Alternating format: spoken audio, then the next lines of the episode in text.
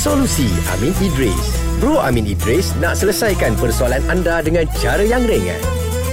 Eh korang doakanlah untuk aku supaya aku dapat bahagia, temu jodoh. Mm-mm. Macam Eh? AG ni aku tengok kan Selalu uh, uh, doakan uh, Farah Bagus lah Tapi nama sama kau ejek dia juga Ji. Aku gurau lah. Eh dia gurau macam tu tak boleh je Ji Kalau Farah terasa Uh, ha, iya ke? Alah takkan ada rasa.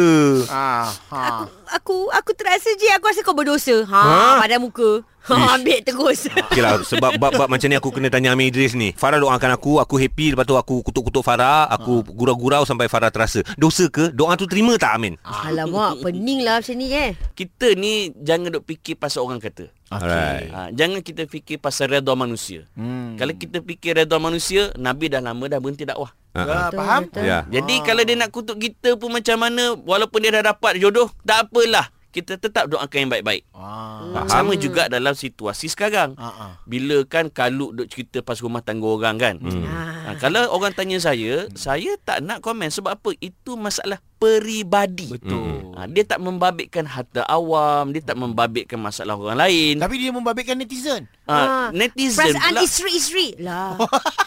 kita kalau kita tak suka orang campur tangan rumah tangga kita, Ha?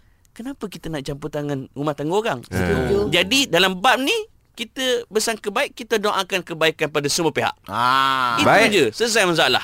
Yelah, nanti Okey. Tuhan tak tanya pasal bini orang. Ah. Tuhan tanya pasal bini kita. Betul.